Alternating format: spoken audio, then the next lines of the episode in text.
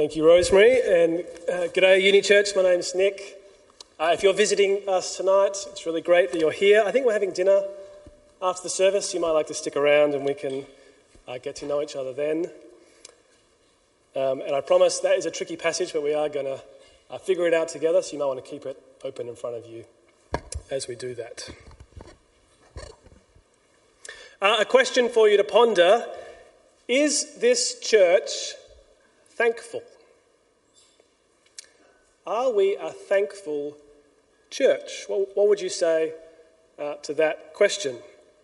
Uh, maybe tonight you're not uh, from this church, you're in another church. Feel free to kind of imagine it in your context. But the question is are we, is this church, is your church thankful?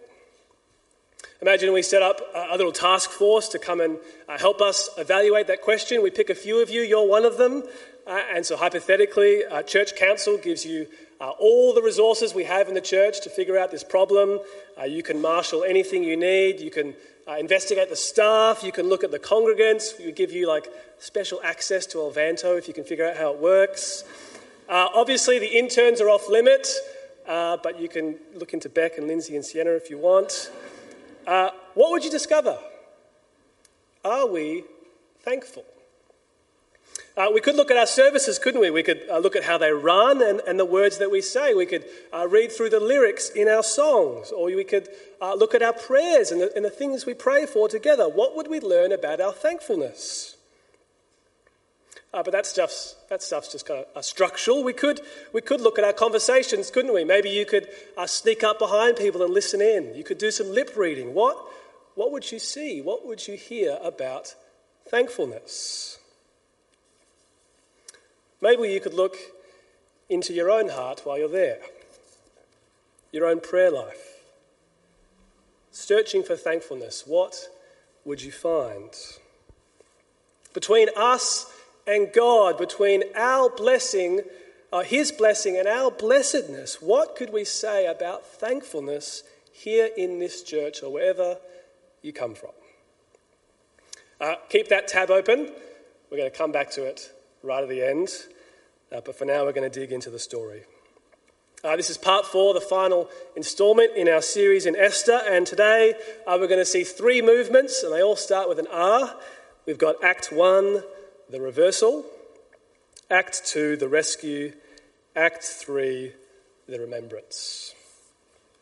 The reversal, the rescue, the remembrance. Firstly, Act 1, the reversal, and we're looking at chapters 8, verses 1 to 17.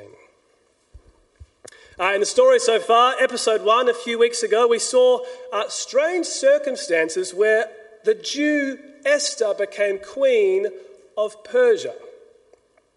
Uh, that brought us to episode two, where, where, Haman, the Agagite, the enemy of the Jews, uh, became prime minister, and then he convinced the king to let him uh, concoct a decree so that he could kill the Jews. And obviously, that uh, was as bad as it sounds. And so that brought us to episode three, if you were here last week, uh, where the big event was that through the sovereignty of God and Esther being just in the right place at just the right time, and the stunning timing of a random eunuch Haman was done away with and he was impaled on a pole. Uh, that's the story so far. And as we come to chapter 8, the thing that is still hanging over the story is the fact that Haman's decree for death still stands. Now, for some, some reason in, in Persian law, uh, legislation was nearly impossible to undo, and therefore a day was still expected when God's people would be killed. And as readers, that feels like a lot. That, that we've kind of been on this journey. We've, we've had the conflict and the rising tension and this masterful resolution where Haman is brought low. We've come down the mountain. And now it feels like we have to climb back up again and relive it all. So, what's going on? Four things uh, to notice. Uh, firstly, notice how easily everything happens from here. Uh, Esther goes to the king in verse 8, and to our surprise, uh, it's like her request is just the lowest hanging fruit possible. Verse 8, uh, the king tells her, and Mordecai, just write your own decree. Verse 9, it goes out to all the provinces in the empire. Verse 12, a day is appointed. Verse 17, they're having a party. In a sense, there's no tension at all. It just happens so easily. That's the first thing. Uh, secondly, then, notice that everything is almost an exact reversal of what Haman himself had done. I think we should have a slide. There we go. Uh, so, back in chapter 3, uh, Haman was given the king's signet ring, uh, made prime minister. And then here in chapter 8, uh, Mordecai the Jew gets the same job. Chapter 3, uh, Haman writes a decree for the death of the Jews that can never be revoked. And then uh, in chapter 8, verse 8, Esther and Mordecai write a decree for their defense that can never be revoked. In chapter 8, the Jews are allowed to kill, annihilate, and destroy their enemies, and that's exactly what Haman had said about them. The Jews use couriers. Haman did that as well, fast horses. Uh, they display the law publicly. Haman did that as well. Uh, we see the reversal of Mordecai's clothes. He began in sackcloth and ashes, but he ends up in royal robes. And then to cap it off, chapter 3, the city of Susa, when they heard Haman's decree, they were bewildered going nuts. And then in chapter 8, the city rejoices. It used to be dangerous to be a Jew. And in chapter 8, uh, 8 many people convert and become Jews. It's a complete reversal. As the passage said, the tables have been turned. Uh, so, at first, it happens easily. Second, uh, everything is reversed. Third thing, notice that the reversal begins with a change in power. A few, a few weeks ago, when, when Haman became the king's number two, uh, that's when he had his idea to kill the Jews. And so, that likewise, it's when Mordecai gets the same job that he and Esther are able to save God's people. And that's what this section is about. That when the highest power in the land switches to the people of God, everything else follows. Every sour moment is reversed. Every uh, judgment deserved by the enemies comes. Everything is made right. But fourthly, final, final little thing, notice there's a delay. In verse 9, it's the third month that the decree is written. And in verse 12, the day for rescue is set not in the third month, but the twelfth. For nine long, slow months between the decree and the day of rescue, there's a delay. And that is what it's like for us as Christians. That the power in the universe has switched to the people of God. Christ is resurrected, he reigns, waiting for his enemies to be made a footstool for his feet. The, war, the war's over. There is, there's no power that has not been brought to its knees under him, the resurrected king. And yet there's a delay. We are still waiting for the final rescue. And it begs the question why? What are we waiting for? I think uh, part of the, the answer that Esther is showing us is that we are waiting so that people can switch sides. We're not waiting here on earth because God wants us to enjoy the scenery. He's not uh, waiting for us to finish our degrees or find a spouse or pay down the deposit. We are waiting here in this room right now, waiting in this world for people to see us celebrating the reversal of power in the universe and to say, I want some of that. To, to, to see that their world is lost without Jesus, to see us following him and to say, I want to join you guys. Uh, I want to put uh, cards out open on the table. Uh, because if you're here tonight and you're not yet on the side of the king, and your allegiance is yet to be changed, uh, cards open on the table, you have got to know that there is a day where it will be too late. And these days, this moment, the God of the universe gives it to you for you to make that switch. That's a massive thing to decide. Uh, and I would love uh, to know what you think about that. What you would like to think about the day that is coming according to God. Uh, come find me afterwards at dinner. Uh, I'd love to hear your thoughts about that. Uh, but that's Act 1, the reversal. Act 2, the rescue, uh, chapter 9, 1 to 19. Uh, have a look at chapter 9, verse 1.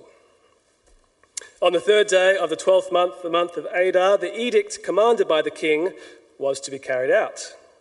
On this day, the enemies of the Jews had hoped to overpower them, but now the tables were turned and the Jews got the upper hand over those who hated them. The Jews assembled in their cities in all the provinces of King Xerxes to attack those determined to destroy them. No one could stand against them because the people of all the other nationalities were afraid of them. Uh, that's the basic plot, right? That the day of the Jews arrives, they assemble, the world is frozen in fear, and they go on to triumph over their enemies. But as basic as it is, I wonder if, like me, uh, you, like me, uh, find that it feels wrong. We read in uh, verse 13 where Esther, having told the king how many enemies they had already slain, she asks for a second day to go and finish the job. In, in verse 16, we zoom out uh, from the city to the rest of the empire, which was kind of most of the world at the time. And, and even then, we're shocked that they could take down 75,000. And then to top it off, they celebrate. There's this, there's this feasting and this joy and this, this jubilation about what has happened. And what are we to do with that? That's, that's a really hard question. Believe me, I had to, had to think about it all week.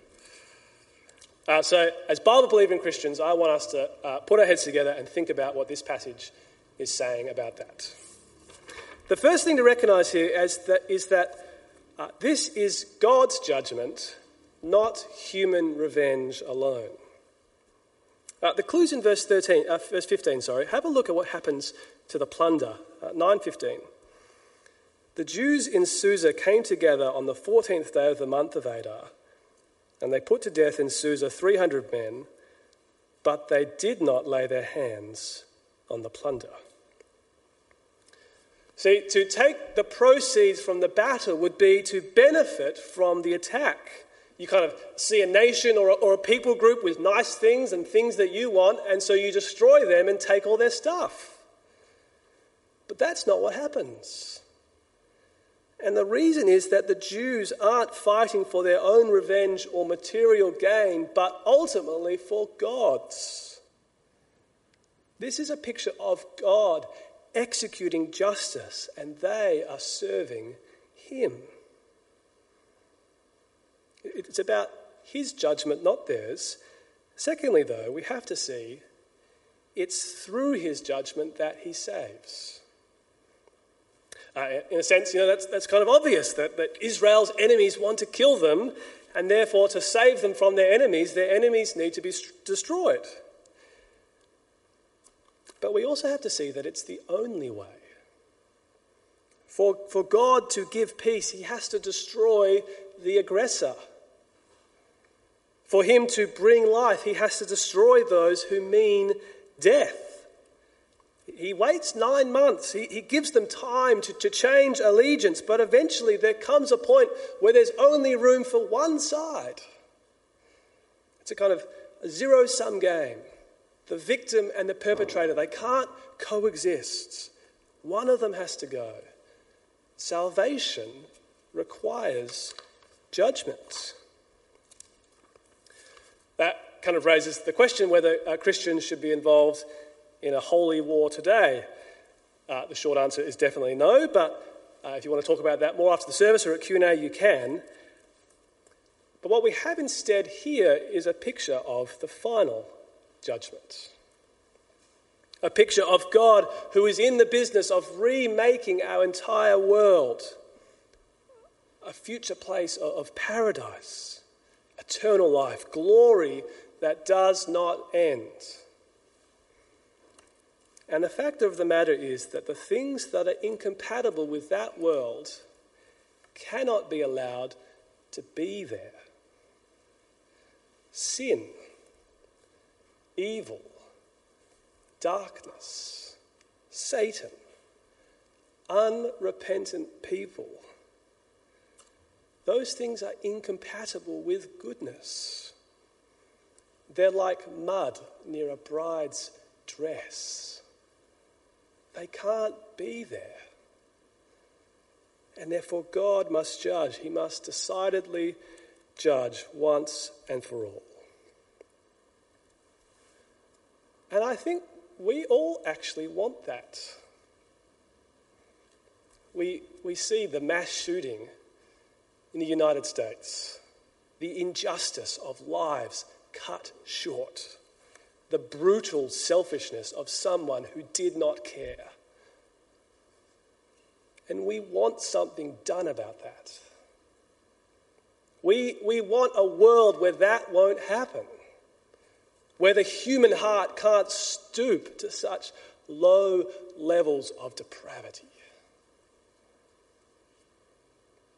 But to make that world, fundamentally, there can't be any depravity. There, there can't be anyone who stands against God. There, there can't be any hint of sin. And that's why Christ died. But at the cross, as the one who brandishes the ultimate sword of judgment, he might first let it be plunged into him. That doing so, he could say, Repent. Receive my forgiveness.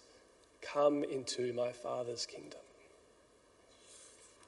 Come before it is too late. I think we have to put ourselves into the, the shoes of Esther's people. There they were, nine months, worrying and waiting. And you can picture them, right? Suddenly one night, the doors open, the men go out, they do what needs to be done. And suddenly, as the sun rises, uh, mothers have been able to sleep. Kids go out to play. Families smell the roses. They eat good food with their neighbours. They walk down the street. The life they had longed for had finally come. That's why there's so much joy. And one day, in the fullness of time, that will be us. Because through judgment and God dealing with the things that are wrong in our world, He will make all things right. And that brings us to our final act, Act 3, our remembrance. Act 1, the reversal. Act 2, the rescue. Act 3, the remembrance, verses 9, 20 to 10 3. Homeward stretch. Uh, in the last section of the book, the, the story has, has finished, and now uh, the author just kind of wants to point out what we need to do with it. And the answer is celebrate. You see it there, uh, Mordecai and Esther, they, they get to work. They uh, draft a series of letters outlining what happened and how every year the Jews ought to come together and remember and celebrate the marvelous things that had happened. And, and you see it there, it's kind of, it's kind of painted like a big party. Uh, there's, there's joy and there's feasting. There's this, this part we didn't read where you get to give and receive presents. It's like a kind of Jewish Christmas, so to speak. It does make you wonder what they'd put on top of the tree, maybe a kind of an impaled Haman or something. Just to, I don't know, it's a bit dark, but it's their event, not ours. But uh, the question is what is all this celebration for? What purpose is it serving? Uh, this is the moment where you get to participate in this sermon. Uh, hands up, nice and high, if you've ever seen a Star Wars film. Hands up. Okay, pretty much everyone. That's great.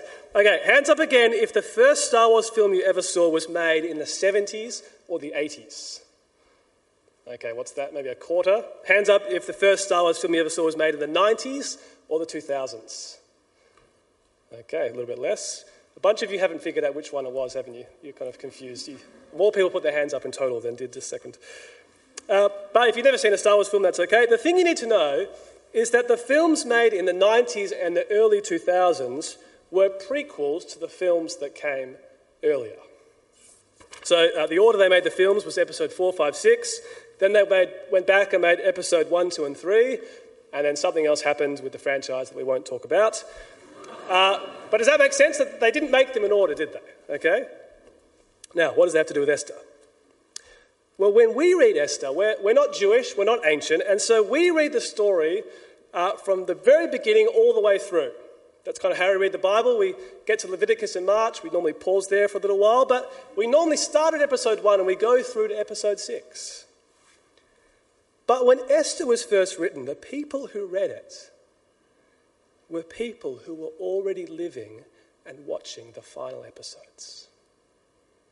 You've got to imagine that in history, they would have been living either under uh, the Persian Empire or the Greeks or the, or the Romans, and they would have been sitting there again under the oppression of another foreign ruler, wondering in this final episode that they're living is there any hope?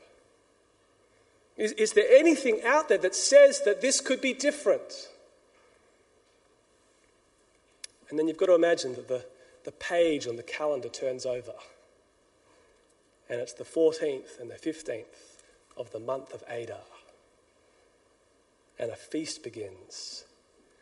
And a rabbi gets up and he tells this story. You watch as the little kids get a thrill at what happens to Haman. You watch as the parents shed a joyful tear as they realize deep in their past was a story that changed everything, a story that explained it all. One of the things that is common uh, to most cultures and societies nearly everywhere in the world is that we put a premium on preserving memories. And the main way we still do that today is by telling stories. Uh, you know, at, at, Christmas time, we'll go around the table, we'll tell stories from our family, from uh, great Uncle Dick and Aunt Mary Jane and the things that they did. Uh, our country tells stories. We tell Anzac stories and kind of mythical legends to kind of uh, shape who we are. Uh, our Indigenous neighbours, they tell stories, ancient stories, that have been passed on from generation to generation. We preserve memories. That's what humanity does. But it, it, struck me this week that, that one of the reasons that we are so careful about preserving memory isn't because we care about the past per se, but rather because we think the past has something to say about the future. And so we tell, we tell stories which bear significance, uh, not just for the past, but for who we are now, for life as it must be lived in the days ahead. And in Esther, that is what is happening. The people of God were to celebrate the saving deliverance of God because by doing that, it was a communal signal that God would rescue again. That in the future there would be another day appointed, a day when all things would be set right in full. Their celebration of the past points them to the future. It's interesting that the celebration was called Purim. I don't know if you uh, picked that up as we were reading, but uh, the word pur, it, it's Persian for the dice that Haman uh, cast to decide the day to kill the Jews. And that's kind of a provocative title for the Jewish celebration. And yet it's also brilliant. Because as they celebrate their rescue, remembering that even when it looked like the cards were stacked against them, even when the dice were, so to speak, loaded against them. Actually, all along, the only day set in stone was the day of the Lord. And therefore, they could know that even when all of reality screams that the world is falling apart for the people of God, they could look back and know God reigns.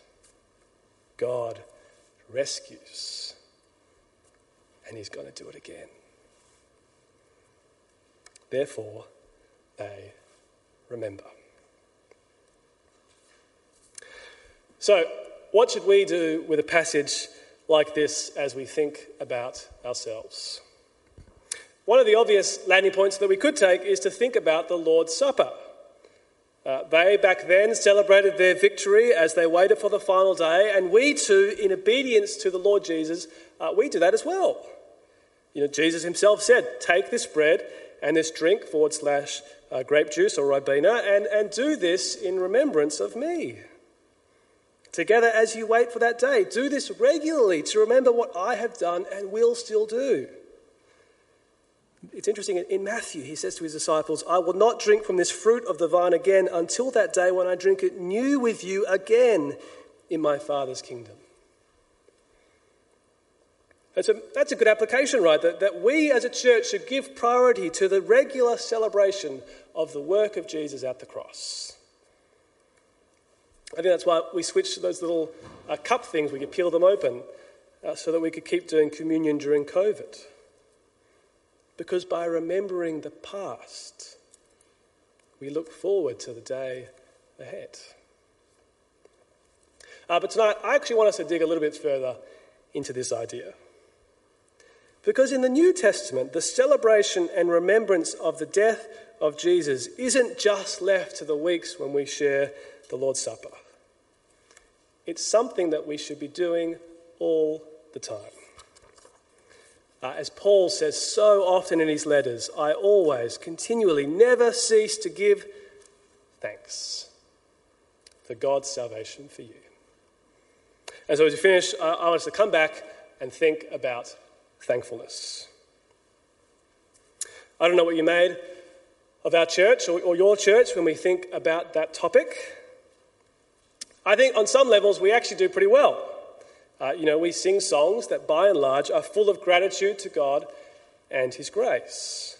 Our, our liturgy, the kind of the set prayers and the creeds and, and the things that we say out loud, uh, you know, that, that freaks out our Baptist friends, but actually that is the thing that, that keeps our church beating to the regular rhythm of thankfulness. I, I think we can kind of pat ourselves on the back for that, or thank God. You know, that those things are good. But on the other hand, I'm not sure how good we are at translating that into our fellowship among each other. Maybe uh, you're the exception to the rule, but for me, it is a struggle to thank God in the presence of each other. Uh, it could be that it's kind of embarrassing because we're not really an emotional church, or it could be that, you know, as Australians, our spiritual life is private and we don't want to do that in front of others. I don't know, we can kind of uh, prosecute that case later. But I don't think that thankfulness in our conversations and our life together is our strength. And the thing we lose when we don't thank God in the presence of one another is that we don't get an opportunity to remember how the past assures us of the future thankfulness and remembrance of what God has done are the things that tether us to the work that God still has to do. Like, like a beautiful sunset, thankfulness lifts our gaze from the gloom of this world, casts us back to the glories of Jesus at the cross, and then sets our sight forward when his glory will come down to us. Sets our sights on the rescue, the day of judgment and salvation, the restoration of all that is right.